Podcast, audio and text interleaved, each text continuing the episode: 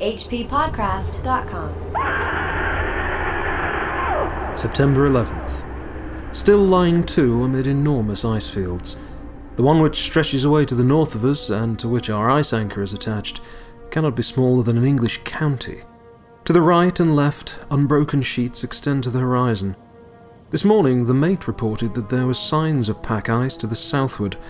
Should this form of sufficient thickness to bar our return, we shall be in a position of danger, as the food, I hear, is already running somewhat short. It is late in the season, and the nights are beginning to reappear.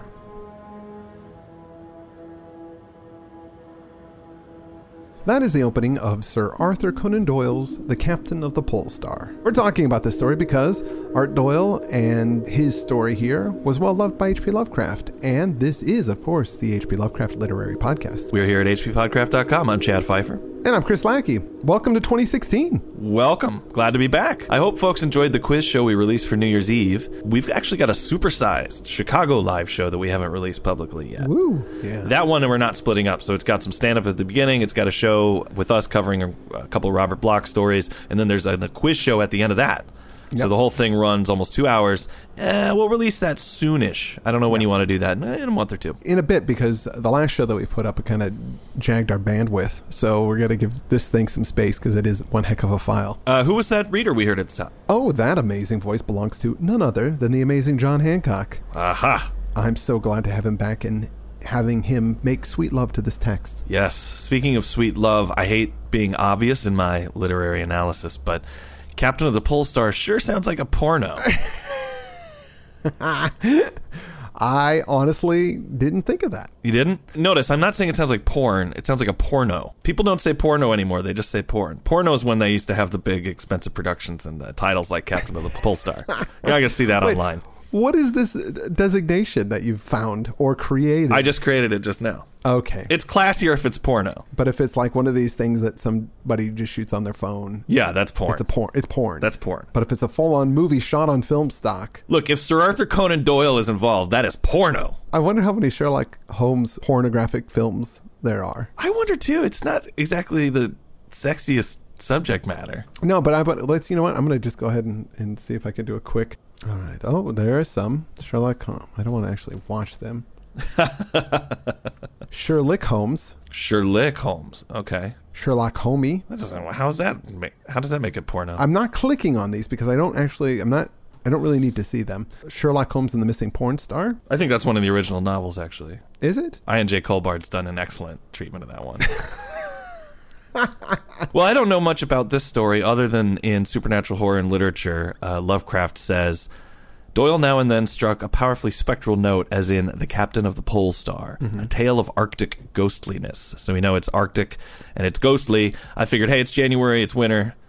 We haven't really charted a course for the new year yet ourselves for the show, so how about a ship stuck in some ice? Seems appropriate. That sounds good. Uh, the story is the journal of John McAllister Ray. He is a ship's medic on a whaling ship called the Polestar. The ship is in the northern part of the Greenland Sea, very far north, and it's getting to be close to the end of the year. It's September, as you heard at the top, and the nights are starting to show up again because when you're that far north in the summertime, there is no nighttime Right. because the earth is tilted far enough. So it's getting colder and the water's starting to freeze, and they're worrying about the boat getting stuck. There are giant sheets of ice in all directions except the way home, south, but it looks like that's not going to last because there are signs of pack ice in that direction, as we heard in the opening. In previous episodes, it's weird, I talked about Shackleton's expedition into the Antarctic, but that's what, with he and his crew, the disaster struck. This was around 1914, 1915, when they, he led an expedition across the Antarctic in his ship. The Endurance mm-hmm. Was trapped in pack ice and it was slowly crushed. Whoa. The ice came in and eventually crushed the ship, so they didn't have time Wow. to even get all of their stuff off. They just had to scram, and then they were stuck marooned on the ice.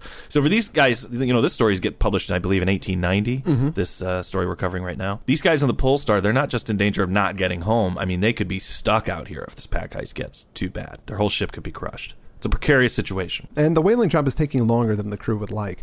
They want to get back to Scotland before the herring season, which makes them a lot of money. And the captain, this guy Craigie, is a bit of a hot head. You know, he's got a, a temper on him, Yeah. and the crew doesn't really want to talk to him about it. So John, our narrator, uh, gets on with him very well, and he thinks, okay, you know, I'll go have a talk with him kind of casually over a meal. John's the ship's doctor. Apparently, gets along well with the with the captain, and the captain has more of a shine to him than he does to the other uh, crew members. So the next entry is after he's talked with the captain, and it goes well at first, and the captain listens and he doesn't flip out. The captain starts kind of talking a little strange. He goes, oh, "You know, I apologize for taking you out in this dangerous job, and you know, these other guys, they're they're, they're sailors, they don't know what they're doing, but you're a doctor and you shouldn't be here." He's kind of mean about it. He says, "I wish I had old Angus Tate who was with me last voyage, for he was a man that would never be missed." You said once you were engaged, did you not? So, what's up with the drive-by on Angus Tate? He's not even there to defend himself. I was thinking, like, yeah, you guys are stuck out on the ice. Angus is probably by a fire somewhere, eating some popcorn, farting. He's not in the predicament that you're in. He's watching Sherlock Homie. He's fine. He doesn't need your approval. Well, when John, the doctor, says, "You know, I hey, I'm I am engaged, and here, take a look," and he shows this little locket that he has, which is a picture of her, his lady Flora is her name, in this locket. Flora. And then once he sees that picture, the captain flips out and he goes, "Curse you! What is your happiness to me? What have I to do with her that you must dangle her photograph before my eyes?" And he just storms out after that. Has it ever happened to you before? Have I ever been a captain on a whaling vessel? no. Have you ever shown a locket of your girlfriend to a captain and have him flip out on you? Not the captain, No. But the first mate. The first yeah. that's happened with the first mate.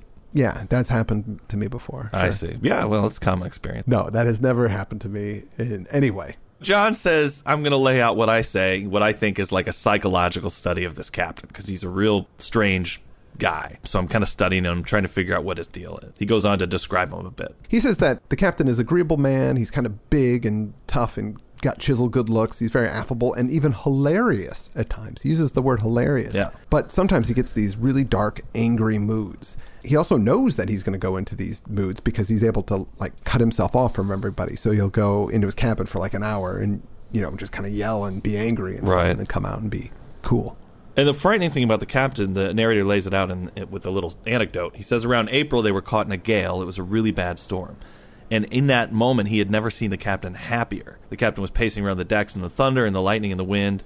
And actually, at some point, the captain has said the thought of death is pleasant to him, which is not something you want to hear from the guy that's leading you out into the Arctic. No. Also, he's a little old before his time. He's around 30, but he looks pretty banged up. It says his hair and mustache are already slightly grizzled. What does that mean? I was trying to imagine a slight, you know, did he go to the barber, put a slight grizzle on that mustache? But he's just looking a little old before his time, I guess.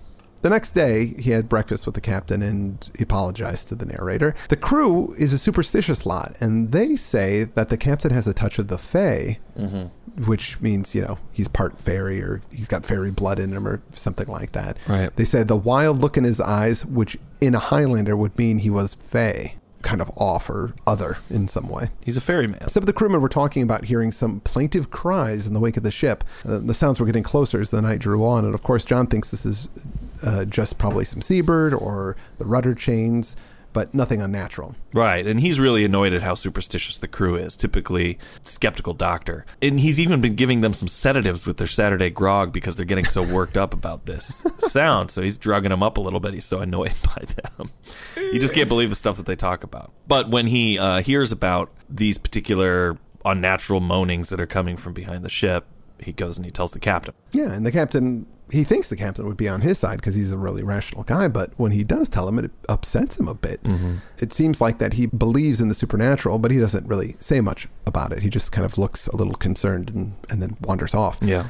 The second mate, this guy, Mr. Manson, says he saw a ghost last night. Both him and the harpoon guy heard this strange noise off of the boat. They check on the ice field that they are anchored to. Mm-hmm. They see this white figure in the distance. He thinks it's a bear, so he gets a gun and he and the harpooner get on the float to go after it. As they're running around, he loses sight of the harpooner. But he keeps moving towards this ghost. He wants to know what it is, but when he finally sees it, it is tall and white and straight. And if it wasn't a man or a woman, he'd stake his davy it was something worse. The description's pretty. It doesn't really give you too much detail, so I thought it was sort of creepy what he's talking about. Yeah. Some thing out there on the ice. I mean, how could it? They're hundreds and hundreds of miles away from the nearest civilization, right? So, like, how could something be out there that wasn't an animal? Of course, our narrator thinks it was just an animal and that he was mistaken or just tired or it was dark. And this absurd outbreak of superstition, as he calls it, uh, has kind of gotten everybody some little bit of brain fever. Right. So once a ghost story comes out, you know, somebody says, I saw a ghost, that gets everybody stander up. Mm-hmm. And even the old harpooners who have seen it all and are usually pretty reasonable, those guys are even going, oh, we're in trouble. There's a ghost about. That's why I trust Old Harpooner Savings and Loan with all my insurance needs. Old Harpooner, don't you wish your bank thought ghosts were bullshit? Man, I think you got a new business idea. I know. so the next day, John talks to the chief mate, uh, Milne, who tells him about the captain, gives him a little dirt on him. And he's just kind of a strange guy. After the job, you know, after the ship docks, they go back to Dundee. He just disappears until the next season. He has no friends there. right. Nobody really knows his story. And they're not, pretty sure he's not even Scottish. One season, he didn't show up. And then he does return the following season, and he's got this neck wound. Everybody started kind of talking about it's like, where did he get this neck wound? And they go, wait a minute, this when he was gone, that coincided with the Russian Turkish war. So did he fight for one of those guys? Right. It looks like he has. It, it just reaffirms this idea that he has a death wish, uh, which is why he'd go off and fight a war. Although it says, when he turned up again next spring, he had a puckered wound in the side of his neck, which he used to endeavor to conceal with his cravat. You know, another possible theory is that he took a year off and then came back with the cravat, just hoping that could be like his new thing. Like he'd wear a cravat all the time. and maybe if he took a year off, people would kind of forget what he looks like, and they'd just kind of take it for granted when he showed up again and go, "Oh yeah, Captain always wears a cravat." You think it was a fashion statement? I do. Yeah, I think he wanted to go with a new cravat look. He put the wound in there on purpose so that if people were like, that cravat's stupid, he'd be like, hey, I'm just trying to cover up this wound. Ah, Don't be rude. That was his backup. So he's kind of hedging his bets a bit That's right. with the fake neck wound. That's right. So at this point, there is a small way to get out of the ice to the south, but the captain he wants to stay on. He wants to get the big haul, the big whale haul, because it's a whaling ship. Mm-hmm. And everyone's starting to worry. The food stores are getting low, and if they stay too long, they might get stuck in the ice. And they get stuck in the ice, they're Right. toast. And the captain's saying he see he's seeing all these whales out in the distance, but is he? It's hard to tell. The next entry is at 7:30 p.m. The narrator pretty much has made up his mind about the captain. It reads, "My deliberate opinion is that we are commanded by a madman." Whew. Yeah. That evening, John was standing on the deck and he's looking out over the ice, and the captain saddles up to him with this crazy look. He says, He was staring out over the ice with an expression of which horror, surprise, and something approaching to joy were contending for mastery. It's pretty good. I thought that was good. Yeah. This look on his face. And he gets all twitchy. Uh, He says to the narrator, He goes, Look, there, man, there, between the hummocks. Now coming out from behind the far one, you see her. You must see her. There, still, flying from me, by God, flying from me, and gone. He uttered the last two words in a whisper of concentrated agony which shall never fade from my remembrance. Can you do it? Can I hear that? Okay, let me see. let me see. There, still, flying from me. By God, flying from me. Gone. Oh wow! I thought you were gonna do more of a gravelly thing, but you, you came in with a Roddy McDowall at the end. yeah, I went Roddy McDowall with That was pretty sweet, dude. Yeah, thank you. I definitely felt the concentrated agony. Yeah, it was there. Congratulations. Thank you. Thank you very much. I love your work. The captain climbs up to the ropes to try and see more of whatever it is that he saw, and then he, he climbs down and asks John, "You know, you saw it, right? You saw it." And of course, John was like, "No, I don't know what you're talking yeah. about." He says, Why don't you come down to my quarter and we'll have some brandy? So he takes him down there. They're having a conversation. Kind of a comical scene to me because the captain's laying on his couch or something, like with, you know, just up on his arm going, You saw it, didn't you? and then he goes, Well, John, you probably didn't see it because you didn't have the telescope. He says it was the glass that showed it to me. And then the eyes of love, the eyes of love. the captain thinks he, maybe I am crazy. Yeah, I'm good at all my captainy stuff. I'm not having problems with any of that, but he kind of interrogates John about it. He says, you know, are bad dreams signs of madness? John says sometimes. He says, what else? What would be the first symptoms? John says, uh, pains in the head, noises in the ears, flashes before the eyes, delusions. That kind of ticks the captain off. I wasn't having a delusion. Yeah. I'm out of here. He splits for his own cabin. what did you think was going on at this point in the story? I lost love that was out there on the ice somewhere. Oh, okay. What did you think? I thought maybe he was in love with a whale. You thought so? I thought it was going to be kind of the anti Moby Dick instead of him hating that whale and wanting to kill it. He Mhm. was like just in love with it, and he was going to. yeah. If they found the whale, then he'd jump on its back and they'd just ride off together. Maybe Dick. Maybe Dick.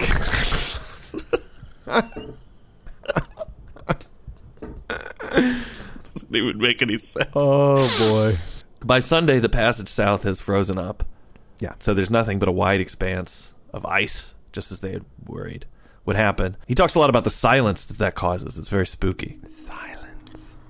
No lapping of the waves now, no cries of seagulls or straining of sails, but one deep, universal silence in which the murmurs of the seamen and the creak of their boots upon the white, shining deck seemed discordant and out of place.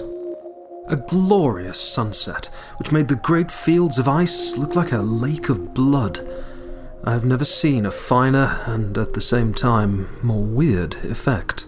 It's an odd scene, just being out in the middle of this uh, ice desert, kind of. Yeah, and having the deck just covered with semen. Very weird. Um, so a few days later. no, man. I mean, look, it's in the title. this is the Pole Star. A few days later, the captain comes into John's room and he's acting all excited and weird. And he says, Hey, it wasn't a delusion, Doc. It's all right. He's got a plan of some kind. He, he asks the doc to find out how much food they have left in their stores. Doctor goes off to make that assessment. And after accounting for all the food they have, the captain gets up and makes a speech to the whole crew. Yeah. That actually goes off pretty well. They love it. He gets up there and he says, You know, in the past I've made you guys plenty of money. You were able to leave your wives behind and you didn't have to worry about them becoming charity cases or anything like that. Sometimes you win, sometimes you lose. And this is the price we pay for doing this tough, tough job. But I've got other plans to get us out of here, and you'll be home within three weeks. So, things might go bad, but I've got plans for all that. Don't worry about it. Crew is super excited. The old harpooner leads off three cheers. Yep. Old harpooner, not just a bank, also dirty limericks. Next day, the captain is all smiles, and even though he never lets anybody in his quarters, he asks John to get down there and take the time by his chronometer while he measured the altitude of the sun at noon, which is something that guys on boats do, I assume. I guess so. Yes. That's technically correct. So while he's in there, John can't really help himself but look around the quarters. He flips through the captain's CDs. He's got a lot of Boyz II Men in there, which was a surprise. Yeah, huge Boyz II Men fan. Looks at the paintings he's got on the walls. One of the paintings on the wall surprises him. There was one watercolour sketch of the head of a young lady which arrested my attention. It was evidently a portrait, and not one of those fancy types of female beauty which sailors particularly affect. No artist could have evolved from his own mind such a curious mixture of character and weakness. The languid, dreamy eyes with their drooping lashes, and the broad, low brow unruffled by thought or care, were in strong contrast with the clean cut, prominent jaw and the resolute set of the lower lip. So finally, we see an image of Tennille. no, the bottom of the portrait gives the girl's age as 19, and John is bowled over by how much presence she has. I mean, she's really spectacular looking. Just in a painting, she's awesome. So just imagine in person. Just imagine. He wonders how this lady worked into the captain's life, but of course he doesn't know. Another day passes. The men are, are saying that there's some kind of ghost or specter around the ship at night. Yeah. And it's white and it's gruesome, calling in the darkness like a lamb that's lost its mother. Yeah, I would have had this as a reading because I thought it was pretty spooky what the crewman is talking about. Mm-hmm. But it's in that overly annoying phonetic writing. Oh my god, it was so hard to read. Yeah, just trying to drive home that Scottish rogue. But all the ghost talk, it's working on the captain, even though John thinks it's bunk. You know, the captain thinks, oh, something's going on here, and mm-hmm. even has been heard muttering to himself, but a little time, love. What were you th- at this point? Yeah, now I was like, okay, he lost a love. But how did he lose her out here? And that's what was really confusing to me. It's like you wouldn't take a woman, especially at this time period, out on a boat. So how would she be lost out at sea?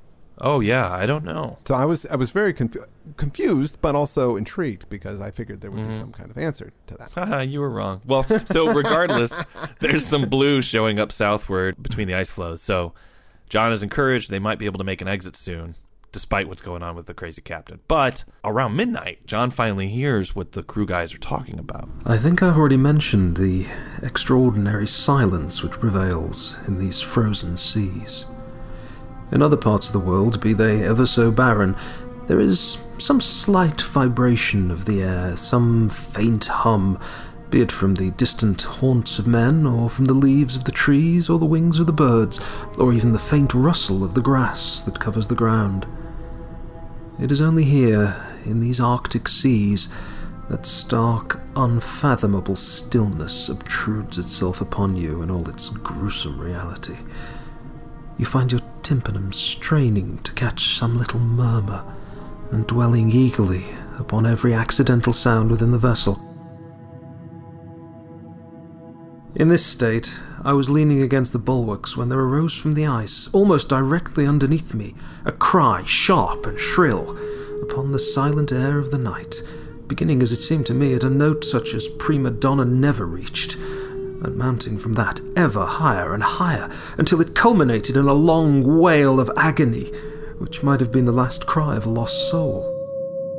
The ghastly scream is still ringing in my ears. Grief, unutterable grief, seemed to be expressed in it, and a great longing.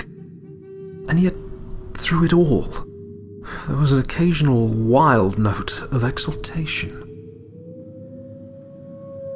So this sound really disturbs John, and I mean freaks Yeah. him out, and it would freak me out too for crying out loud. That's that's nutty. It sounds so high, like hearing the reading that time, that it starts at a note a prima donna never reached, and then from there goes higher and higher. It's like a dog whistle. But you couldn't hear it if it was a dog whistle. So maybe he couldn't hear any of it. Maybe it started off real high, and it was like, ah, and then it was just over. But he knew it was still going on. Right. Well, the next day they finally get a break in the ice pack, Yes. and they're able to turn around and, and make a break for the open sea. And the captain's not feeling particularly positive about anything. He should be, but he's not. I mean, they they've got a clear passage home. It shouldn't be a problem. But he says anything can happen at any time. And even though he's never considered it before, he wants to make a will. He wants to tell the world what to do with his worldly goods and his money and all of his things in case he happens to die Right. or something might happen. And it's not too much stuff. It's really just what's in his quarters. He lays out to John, you know, how he wants it all split up among the crew. Gives, I think, John a present. And that gets us close to the climax of the story. When John writes, The long impending catastrophe had come at last. I hardly know what to write about. The captain is gone. So, sometime between the will writing mm-hmm. and now, the, the captain has disappeared. It says it's now 7 o'clock the morning, the 19th of, Dec- of September. Spent the whole night traversing the great ice floe in front of us with a party of seamen in hope of coming upon some trace of him, but in vain. So this guy is gone, gone. Yeah. Here's what happened that night after they talked about the will and after supper. The captain was being very boisterous and happy, kind of like he was in that storm that almost killed him, and going up on deck and again to look for something, to look out for something. John keeps following him, even though at one point the cap's like, Go below deck, leave me alone. He was staring with an eager, questioning gaze at what seemed to be a wreath of mist, blown swiftly in a line with the ship. It was a dim, nebulous body devoid of shape, sometimes more, sometimes less apparent as the light fell on it. The moon was dimmed in its brilliancy at the moment by a canopy of thinnest cloud, like the coating of an anemone. Captain says, Coming, last, coming. And then he leaps off the ship onto the ice. Yeah. And he lands right next to this misty figure and he holds out his hand as in, you know, to reach for it. He runs off into the darkness in pursuit of this shape, this white, Yeah. ghostly apparition.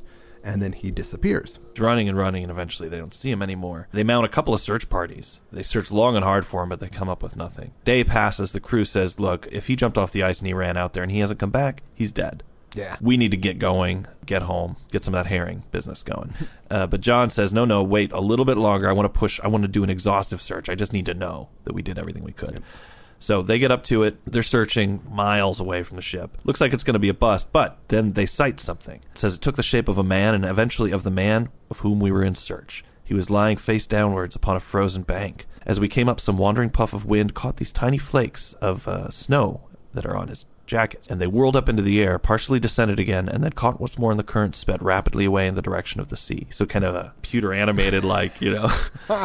right. Yeah. Like could have. glistening, glittery. It says, To my eyes, it seemed like a snowdrift, but many of my companions averred that it started up in the shape of a woman, stooped over the corpse and kissed it, and then hurried away across the floe. And they bury him that afternoon, I assume, at sea. Yeah, they bury him at sea. You know, he, he didn't look like he met a painful end on his face, his frozen a smile, and his hands were still outstretched. But they, uh, yeah, they dump him in the water, and he slowly disappears into the water. Oh, there's some good writing here. It says, "There he shall lie with his secret and his sorrows and his mystery, all still buried in his breast, until that great day when the sea shall give up its dead." And Nicholas Craigie come out from among the ice with the smile upon his face and his stiffened arms outstretched in greeting. I pray that his lot may be a happier one in that life than it has been in this. Oh, that was nice. Yeah, it was nice. And so that would be the end of the story, pretty much. I, they all get on the boat and they go away. the narrator do- says he's not going to write anymore in his journal, that, that, that that's enough. He does distribute the captain's things according to his will, but the portrait of the woman was missing, was cut out of its frame. And then the story does end with this note after the conclusion of the journal entries. And it's by the author's father. And he says, Hey, look, I know my son's truthful, even though the stuff he's talking about is pretty weird. But if you don't believe it, here's something I found out in the way of proof. I had run down to Edinburgh to attend a meeting of the British Medical Association when I chanced to come across Dr. P, an old college chum of mine, now practicing at Saltash in Devonshire. Upon my telling him of this experience of my son's, he declared to me that he was familiar with the man and proceeded, to my no small surprise, to give me a description of him which tallied remarkably well with that given in the journal, except that he depicted him as a younger man. According to his account, he had been engaged to a young lady of singular beauty, residing upon the Cornish coast. During his absence at sea, his betrothed had died under circumstances of peculiar horror. And that's the end of the story. What was the horror? Peculiar horror. What was that? We don't know. They don't give you nothing. That's it. Which is pretty weird because it's not a ghost. I mean, she wasn't up in the ice floe. So how did mm-hmm. he find her and why did that all culminate there instead of down by where she died or maybe she didn't die? Maybe she was kidnapped by whaling pirates? She was on the Cornish coast. Yeah. He was gone at sea, and then that's when she died of some peculiar Horror. horror. So So who knows what happened to her that made her into some weird spectral banshee ghost thingy. yeah, or it's not as specific as that. You know, she's kind of everywhere. She's in the spirit world, so she can be anywhere. Oh, so that's the rules. He well, I don't know what the rules are, but they keep talking about him being Fey. You know, maybe it's just uh, he's connected to her in some way and, and sees the spirit world and, and is continuing to reach out for. her. I don't know. Yeah. What'd you think of this story in all? In all? I wasn't a huge fan of it, to tell you the truth. Just now, as we were going through the end of it, though, what it reminded me of was La Belle Dame Sans Merci, the the poem by Keats, which I have not read in a long time, but it is about a knight who dies chasing after a fairy woman, or he actually gets with her and they have a night of passion, but then he ends up dying on this hillside. Yeah, that never works out. But it had those, those same elements of the pursuit mm-hmm. and it killing you. Yeah. Was this a trick? Mm. I mean, was the thing even his lost love? Was it just some cruel fairy trick that was exacted upon him? I'm not sure. I don't know. It's very interesting. It's weird. It was about five pages too long, in my opinion. I agree. It sort of drags in a lot of places, but there was a definite mood that was created, and I could see why Lovecraft liked it. Yeah, it had some of the elements of the temple in there, the, the, that they thought something was following behind the ship. The idea that they're running out of supplies and that people are getting a little crazy on board had all of those good elements Yeah. of the the disastrous ship voyage. But luckily, only the captain that was the one that got it, and he didn't drag everybody else to his death with him. Seemed like that might happen at one point. I thought for sure that's where it was going, but it didn't. It was just Yeah. just himself. That was all. so you liked it? I, I liked it okay, but it, like I said, it was way too long, and I, I think Doyle's getting paid by the word, wasn't he? well, I don't think he was getting paid at all at this point. This is pre his fame. Oh, it is. Yeah, I think so. So I probably should have read all this stuff, but I know that it's before Sherlock Holmes became a big deal. He might have already written some Sherlock Holmes stories, but uh, Oh, I I, think he was working as an ophthalmologist when this came out. Actually, Ah, yes. Okay. hmm he had had a medical practice beforehand that didn't go very well, and yeah, so this was an earlier effort before he was the Conan Doyle that we all Right. came to know of. Yeah. Uh, well, it was a good wintry introduction to the year. You know, Yeah. uh, I'm excited about what we're going to do. We're still hashing that out, so the month of January is going to be kind of a grab bag. Yes. I looked through some emails to see just some recommendations, and a while ago when we were doing, I think Dracula's Guest or some other Bram Stoker story, a listener had recommended a story by him called The Judge's House. Oh. Sound intriguing to me, so I thought I'd throw that on the program. So next week, let's do The Judge's House by by Bram Stoker. Yeah, and I want to thank Jon Hancock for being amazing and awesome. And it's so good to have him back on the show. We haven't had him read for us in a while, and I have missed him dearly. Me too. He's great, and I'm and I'm happy to have him as well. Thank you so much, Jon. Thanks, Jon. That's all we've got for this week. I am Chad Fifer And I'm Chris Lackey, and you have been listening to the H.P. Lovecraft Literary Podcast. At hppodcraft.com. hppodcraft.com.